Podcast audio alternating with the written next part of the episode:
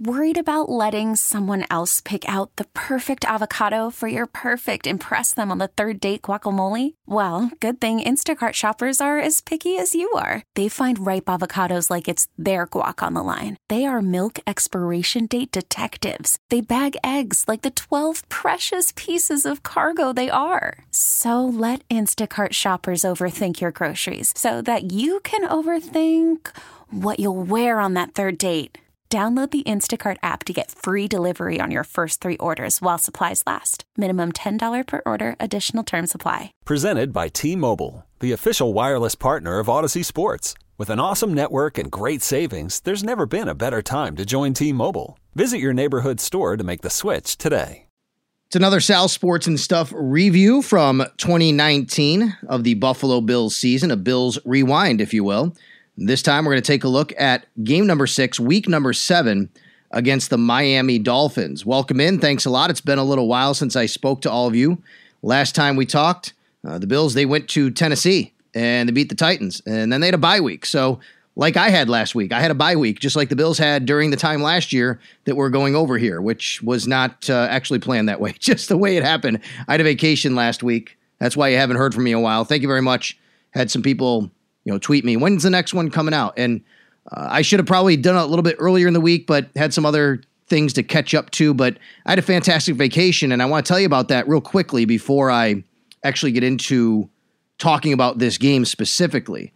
Uh, I was actually my wife and my son and I we were actually scheduled to go to Florida. Uh, where we have family down there. I actually have family. My mom and my stepdad, they live in Georgia near Atlanta they're actually moving back to Florida. They they they they're from Buffalo. They moved to Florida when I was living there um, back early 2000s, and I moved back to Buffalo. They moved to Georgia to be with with my stepbrother and uh, his family near them, I should say. And yeah, it just never really fit for them. They they missed Florida, so six years in Georgia, they're moving back to Florida. But my uh, mother-in-law, she lives in Florida still. So we were going to go down there, and I still own property down there. I have a house down there. I like playing golf down there with my buddies we had scheduled this trip for a while. In fact, going way back, I was scheduled to go to Europe uh, in this month in July, the end of June, early July. My wife is from Germany, and it was going to be our summer trip, our big summer trip. But obviously, that changed once everything started happening with coronavirus, uh, with the shutdown. Once we saw what was happening in Europe originally, uh, we had to make changes. And one of the changes we made was okay, let's go to Florida then. Well, guess what? Literally a couple days before we were supposed to get in a car and drive down to Florida. We weren't going to fly and Georgia to see, you know, my parents. Um, that's when things started really spiking down there, and we started seeing the numbers. And we're like, oh man, this isn't good. Plus, my my mom and my stepdad, they're both turning 70 this year. My mother-in-law is also turning 70 this year. They're the exact same age, all of them. And my mother-in-law eh, has breast cancer. And you know, she's obviously in a higher risk category. They're older and she is higher risk. So, you know, we don't want to put ourselves in that position, plus with my six year old son. And then on top of that, Governor Cuomo came out and he said, you know, there's going to be a quarantine. If you go down there, if you are coming from Florida or some other states at the time, this was a few weeks ago, it was like six states on the original list, you have to quarantine for 14 days. So we had to make a tough decision on what to do. And we just decided ultimately the, the safest, best option for us was not to go down there we, we decided this literally like three hours before we were supposed to get in a car and drive down. We were packed and everything. Very disappointing. Uh, family wanted to see us, but you know di- they're disappointed. But we just couldn't do it, and and it was the right decision overall. Now we kept thinking, boy, what if things really change in Florida and we're going to be mad that we didn't go down there because the quarantine is lifted? That hasn't changed. In fact, there's been more states obviously added to the list. But that said, we stayed home. We still had vacation. I was off for a whole week. That's why you haven't heard from me on the radio last week. You didn't hear me. Uh, my wife was off. My my son, six years old, obviously he's done with school, even though that was distance learning and all that. So we decided to take some day trips and much safer in the car, just the family together. Uh, we drove down to Pittsburgh. We went to the Pittsburgh Zoo, wore masks, social distancing, all that as much as possible. We, you know, I, I believe in trying to be as safe as possible. I know there's some people probably even thinking, why would you do that? Look, we're trying to do our best to still live our lives, but be as safe as possible doing it. That's the best way I can put it. So we drove to the Pittsburgh Zoo, stayed in Pittsburgh overnight. It was an awesome time. Then on the way back, we drove to Canton, Ohio, went to the Pro Football Hall of Fame. That was amazing. It was pretty much we had the place to ourselves. Uh, wore masks through the entire uh, area there when we were around anybody, but there weren't a lot of people to even be around. So you know you could walk through and take your mask off. You see people, you put it back on. I'm just trying to go over that so people understand that's how we were doing it. But the real point I'm making here is we we had some really cool day trips, and one of the things, one of the best parts about living in Buffalo is having the ability to drive to so many other places in such a short time you know, Pittsburgh is four hours, Cleveland is three hours, Canton, Ohio is three and a half hours for the Pro Football Hall of Fame. Toronto, when the border is open, an hour and a half, you know, assuming the border goes well. Uh, Boston, what, seven hours maybe? New York City, six and a half hours. Philadelphia, six and a half, seven hours somewhere in there. Baltimore is eight or nine, but it's really just a half day at the most type of drive. It's a workday drive. Uh, any city you want to go to, uh, in the East Coast, except when you start getting really south and you get down. Cincinnati is a pretty far drive. I think it's eight to, maybe 10 hours, something like that. But I think eight hours, you know, you can even go down there and spend a day and come back. Once you start getting lower than that, further south than that, it becomes a lot more of a trip. It was going to be more of a stay at night at a hotel, then get up in the next morning and drive trip when we went to Florida and down to Georgia. But it was really awesome. We did Pittsburgh, the zoo. We did Canton, Ohio, the Pro Football Hall of Fame. It was Max's First time ever there. It was an amazing experience just to have my son there for the first time to see it, to teach him a little bit about some of the greats and the Bills greats. And he's heard about them. He knows Thurman personally. He's met him. Uh, he's met some Bills players over the years, but you know he wanted to see Thurman's bust, which was really cool. We did that, and then came back here to Buffalo. The next day, we drove down to Watkins Glen. I say down, it's over and down, I guess. Uh, just an amazing hike. I'd never been there. I think when I was really little, I went to Watkins Glen, but to go there this time and to hike up the gorge, see how beautiful it was, back down the gorge. It's about a three mile total hike. It was warm, but it was great. You're not in the beating sun because you're in the gorge. You got the water around, the waterfalls. Just an amazing experience, an amazing time. Really glad we did that. That was just a day trip, came right back. And then uh, also went down to Holiday Valley. There, Ellicottville played some golf down there. Uh, there's a pool, a resort. The pool's open. You pay like eight bucks to uh, basically go into the pool area for a day, half a day because they clean it and you know then they have another group come in and if you pay for either session it is, but it was just a really great time. And I guess I'm just imploring this again to you that if you have an ability to just get in a car and drive for a day, lots of different possibilities from Buffalo. And it, it's it's a really cool thing to live in a city that you can have in an area that you can have that ability. And we took full advantage of that. And that's what we did in our vacation. Had a great vacation, been home. I've been on WGR in the morning and afternoon, uh, Bulldogs off. So I've been uh, not filling in, but going on with Schopp for a segment every day. Uh, I was on with Howard and Jeremy the other morning. And now we're just getting them back into the routine. And now it's time to, you know, look to training camp and what's going to happen. If there is going to be a training camp, which it looks like there is, and how that's going to work not only from football, from that standpoint, from from media and that standpoint, just a lot of stuff going on that um, you know we need to get into. But now it's time to look back, and I think I need to start ramping up how quickly I do these look backs. I appreciate all of you who said you've really enjoyed them.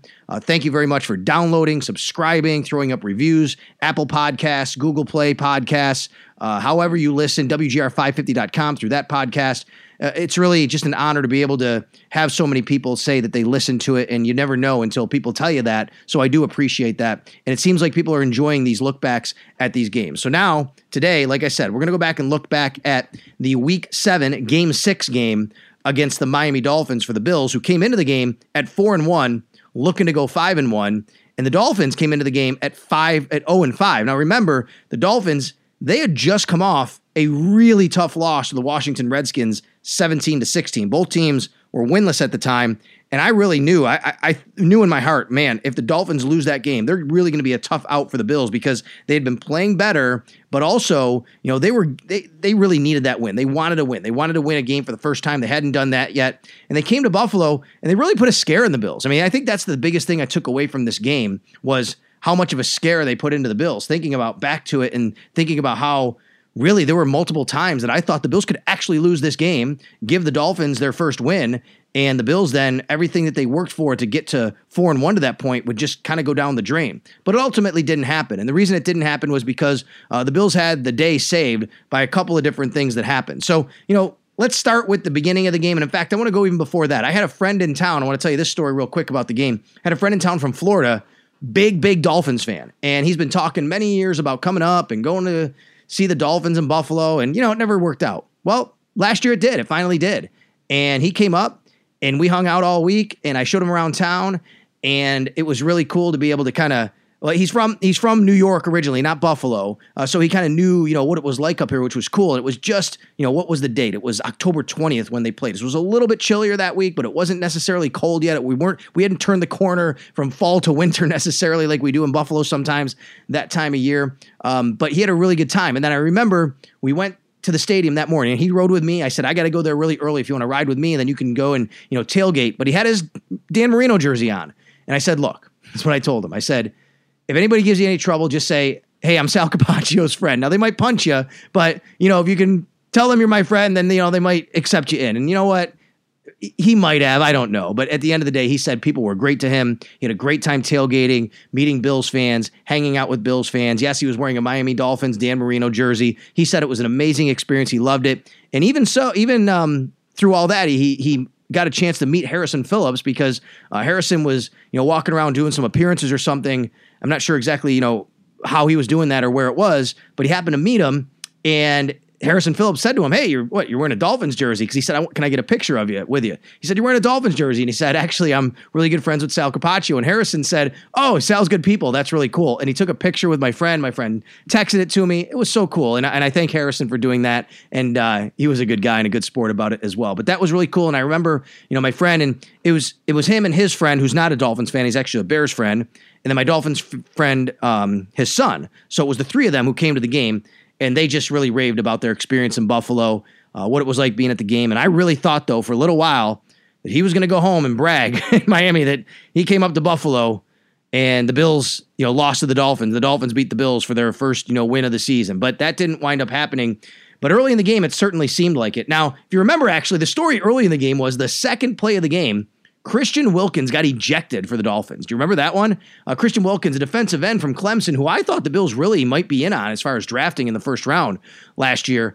Um, you know, a little bit older and didn't wind up happening. Obviously, it was Ed Oliver, uh, but um, Wilkins went later to the Dolphins. He was ejected early on for throwing a punch, I believe it was, at Cody Ford. And that was kind of like a weird moment to set the tone for the game. Here's this team that comes in, they have this rookie, they like him, he starts, he gets ejected on the second play of the game. Uh, the other thing that happened early on was um, I didn't like the play calling for the Bills on their side of things. It seemed like it was disjointed. Things weren't really going right. Maybe it was just that they weren't executing. When that happens, you tend to blame the play calling sometimes. Um, and also, the Bills were getting their tight ends a little bit more involved, it seemed, in the passing game in this game. It looked like maybe they went to the bye week and they said, you know, we want to get our tight ends a little bit more involved. Early on, it seemed like that because Dawson Knox had a couple of different opportunities uh, to catch the ball, and even Lee Smith caught a pass early on. Now, at the end of the day, they only had a they only had a few receptions. In fact, but Dawson Knox had five targets. Lee Smith had another target. Um, but I thought that that was, you know, something the Bills had tried to do a little bit in the game early on that they went away from a little bit later. The other thing is Ryan Fitzpatrick was completely on fire in this game. Absolutely on fire. He was hitting everything early on. He was being a classic Fitz gunslinger in this game. He wound up 23 of 35 for 282 yards. Uh, you know, for Ryan Fitzpatrick, that's a nice day. Uh, but really, when you watched him in the first half, you're like, man, Fitz is on fire. And he was hitting guys that were catching everything. Preston Williams, DeVante Parker, Mike Gesicki. Mike Gesicki has amazing hands. Absolutely incredible hands. Going back and watching this game, I'm like, oh my God, Mike Gesicki just catches everything. Now, we had Armando Salguero on Schopp and the Bulldog last week talking about, maybe it was even earlier this week, talking about the Dolphins, and Schopp asked him about Mike Gesicki, and he said, well, he's got great hands, he can catch, but he's not going to block. That's not the kind of tight end he's going to be. Well, that may be the case, but I got to tell you, I'm impressed with what I saw last year with this guy and his hands. Now, Miami on the other side, uh, they were very, very creative in their play calling. And I think that's really kind of what kept the Bills a little bit off balance early on. They come into the game, they were just horrible running the football, one of the worst teams historically running the football. But yet here they were giving the ball to Mark Walton. Chews up 66 yards against the Bills on only 14 carries, averages 4.7 yards a carry. It seemed like every time they turn around, hand the ball to Walton, he was doing a little something. The other thing that happened early in this game was Ed Oliver got his first sack of the season, which was really cool. But if you remember, it wasn't against Ryan Fitzpatrick or even a quarterback. It was against Albert Wilson, the wide receiver. The uh, Dolphins threw a play where they threw it to Wilson in the right flat. He was looking for someone to throw it to, and Ed Oliver got to him. Ed Oliver sacked him. It was a 10 yard loss. And that was how Ed Oliver got his first ever NFL sack. He had been pressing up to that point to get a sack, but you know, finally happened. And he said it didn't count though. Afterwards, he said it's not going to count. I get it. You know, um, he wanted a real sack, and he he played a lot better as the season went on. But that was the first time he actually got to a passer. Uh, the other thing is that Matt Milano did not play in this game on defense, and I talk about the running defense. You know, the Bills had some problems during the season at different times stopping the run. This game, it showed up without Matt Milano on the field, and Maurice Alexander had played a lot. In fact, if I go down to the um, snap count, let me get. I gotta actually have it in front of me. I have the game book open in front of me. Let me go down to the snap count because Maurice Alexander played 65% of the snaps at linebacker. That was the Bills' uh, you know, game plan going in. They did not have Matt Milano on the field, and Maurice Alexander actually played second most amount of snaps. Uh, actually, third most. It was Edmunds played the whole game. Lorenzo Alexander played a lot, and Maurice Alexander played a lot. And you know, I'm not going to blame him necessarily, but it's different having a guy like that who's really kind of a tweener, a safety slash linebacker, a guy that they signed to play maybe even more of a, a, a, a big nickel type of role, but he morphed more into a linebacker last year during training camp. And Matt Milano being in and then not being in made a big difference in this game. It seemed like, but the Bills really missed him early on. All right, so let's get into the minutia of this game and the actual details of some things that happened, and really kind of remembering back because I went back and rewatched the game, and I got to tell you, um, I said it. What the last time I spoke, I think it was the last game, not Tennessee. No, it was the game before that. It was New England when the Dawson Knox, you know, drops started to kind of rear their ugly head. I mean, in fact, it was a Cincinnati game. It was the first home game, the third game of the year. Uh, that's when the first real Dawson Knox dropped, drop happened, where you're like, "Ooh, come on!" He had another big one in this game, and I didn't realize how big it was until I went back and watched it. Dawson Knox was targeted on a play. It was the second quarter. Miami was leading seven to six at the time. The Bills had the ball, second and seven at the Miami 27. Josh Allen hits Dawson Knox down the seam. Perfect strike. I mean, it's going to be a nice gain inside the 10 yard line. If Dawson Knox holds onto this ball, he has really no one around him. I mean, a couple guys are closing quickly, but this is an easy catch he should make. If he catches it, the Bills have a first and goal inside the 10 yard line. But he doesn't catch it. He drops it as he tries to turn around. And instead, that brings up a third and seven from the Miami 27. The next play, they go back to Knox and it's incomplete. Now, that one kind of went off his hands a little bit, but he, it was more of a tougher catch. There was somebody draped all over him. But the point is, I think the Bills have a great opportunity to score a touchdown if he catches the first one on second and seven. They're down 7 6, remember. They score a touchdown. That makes it 13 or maybe even 14 to 7 if they you know, go for two, could be 12 to 7, sure, but they take the lead there by more than a field goal. As it stands, they had to settle for a field goal. And that was, I think, a, a big point in this game, which allowed Miami to stay in the game and even go longer because they go to halftime and the score at the halftime, let me just check to make sure I got this right because the Bills kicked the field goal there. That made the score nine to seven. I think that's exactly how it standed, uh, uh, how it stood, excuse me, at the half.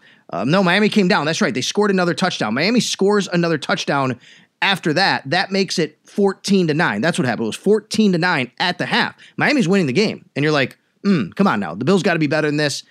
What do you attribute to? Rust after the break? Uh, intensity playing a winless team? I do. I, I attribute to both those things, which was surprising to me, to be quite honest, because to me, um, Sean McDermott is so good at keeping his team focused and on task no matter what the situation, no matter what the opponent. And you come off a bye week, you're getting healthier. Now, they were missing Milano, obviously. You're trying to get healthy, you're getting healthier. You have two weeks to prepare. You should just go out there, home game, the start of a three game homestand. You should go out there and stomp on the Miami Dolphins. They didn't. Miami stayed in this game and give Miami credit for that. But I thought the Bills did not have the intensity normally that I see from being on the sidelines and, you know, experiencing that and being a part of it. I also don't think the Bills, you know, necessarily uh, I'm not going to say took the Dolphins lightly, but I don't know if they were as crisp as possible because maybe seeing an 0 5 team and having key players at young positions, maybe coming off a break, coming off your bye week, getting back, maybe that was all a part of a factor, I guess, if you want to jumble it up. But like I said, it, it shouldn't have been. You know, that's just not who this team normally is. They finally got their act together, and it took until the second half. But boy, oh boy, what a second half it was, especially the start of the second half. And in fact, you go to the very first drive of the second half, the third quarter to start it. This is to me, this drive, this sequence, the entire third quarter here and into the first few minutes of the fourth quarter, to me may have been looking back on how the how the season unfolded, believe it or not, I think this this 15 to this probably what this I'd say 17 18 minute stretch here may have been the defining moment of the Bill season. I'm not trying to be hyperbolic. I really believe it could have been because of what played out. I want to remember and go back to what happened here to start the third quarter in this game if you don't. The Miami Dolphins get the ball. They have an amazingly long drive against the Bills. 16 plays. They wind up eating 10 minutes off the clock to start the second half. That is a long, long drive. A 10 minute drive in the NFL is very long. A 16 play drive is very long.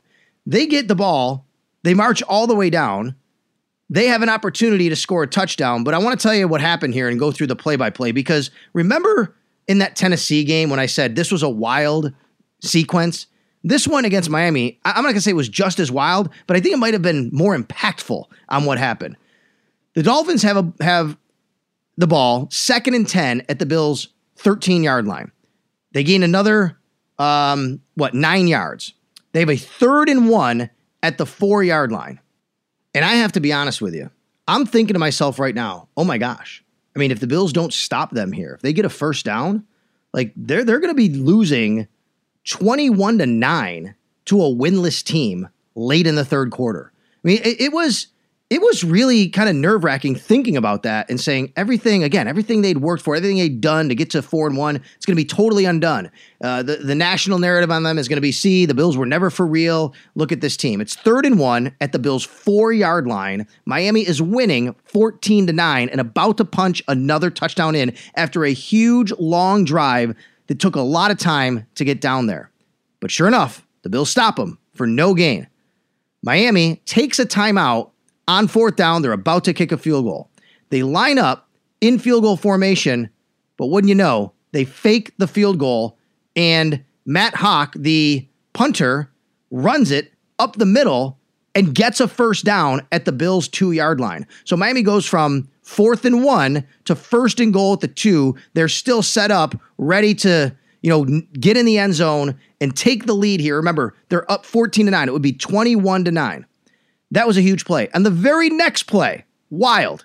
Jordan Phillips just timed the snap perfectly, jumps through the center. He had done that a lot during the season. He had gotten called for it a couple times. This time, he didn't get called for it. It was a really nice play. He did not go off sides, jumps through, gets to Ryan Fitzpatrick before he's able to hand anything off.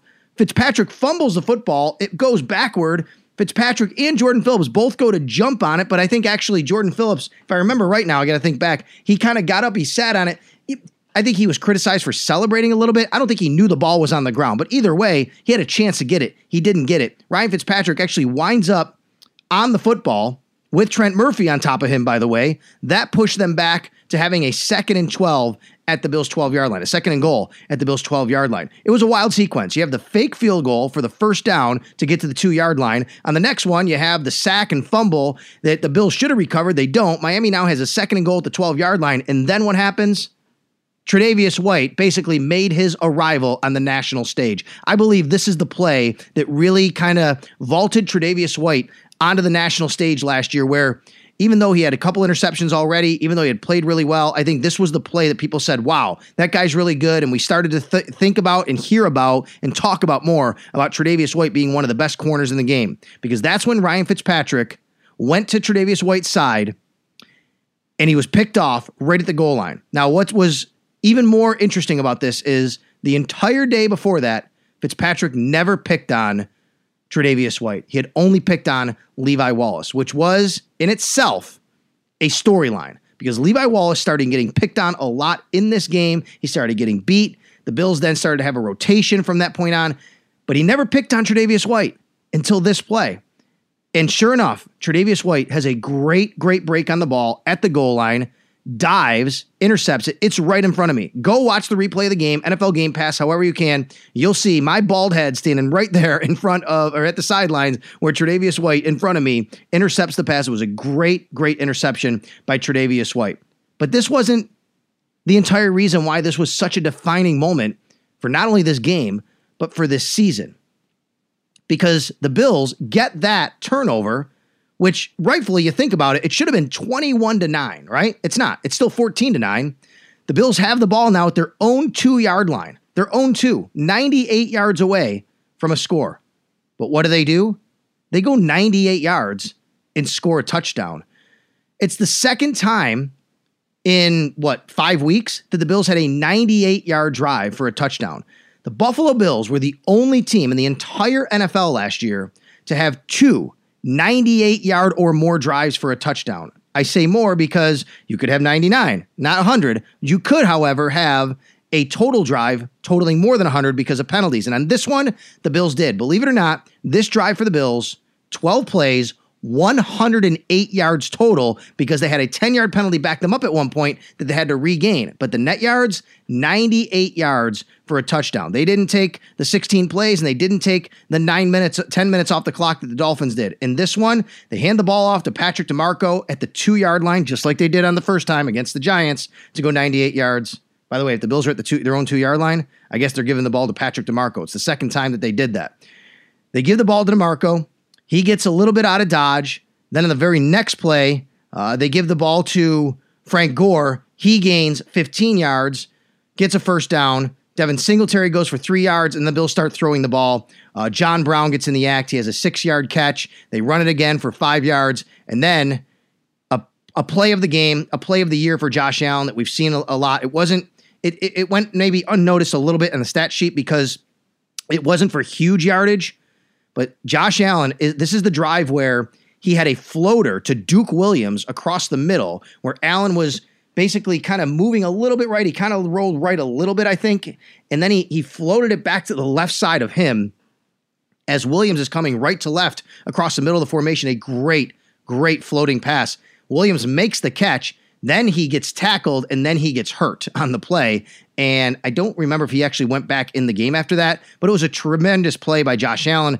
A really nice route by Duke Williams, but what a great throw by Allen. That sets the Bills up first and 10 at the Miami Dolphins 42 yard line. They go back to Gore for another 11 yards. He goes to Cole Beasley for five yards. Devin Singletary runs the ball for four yards. The Bills now are at the 26 yard line. Frank Gore gets a 10 yard run. It's called back because of a holding penalty on Dawson Knox.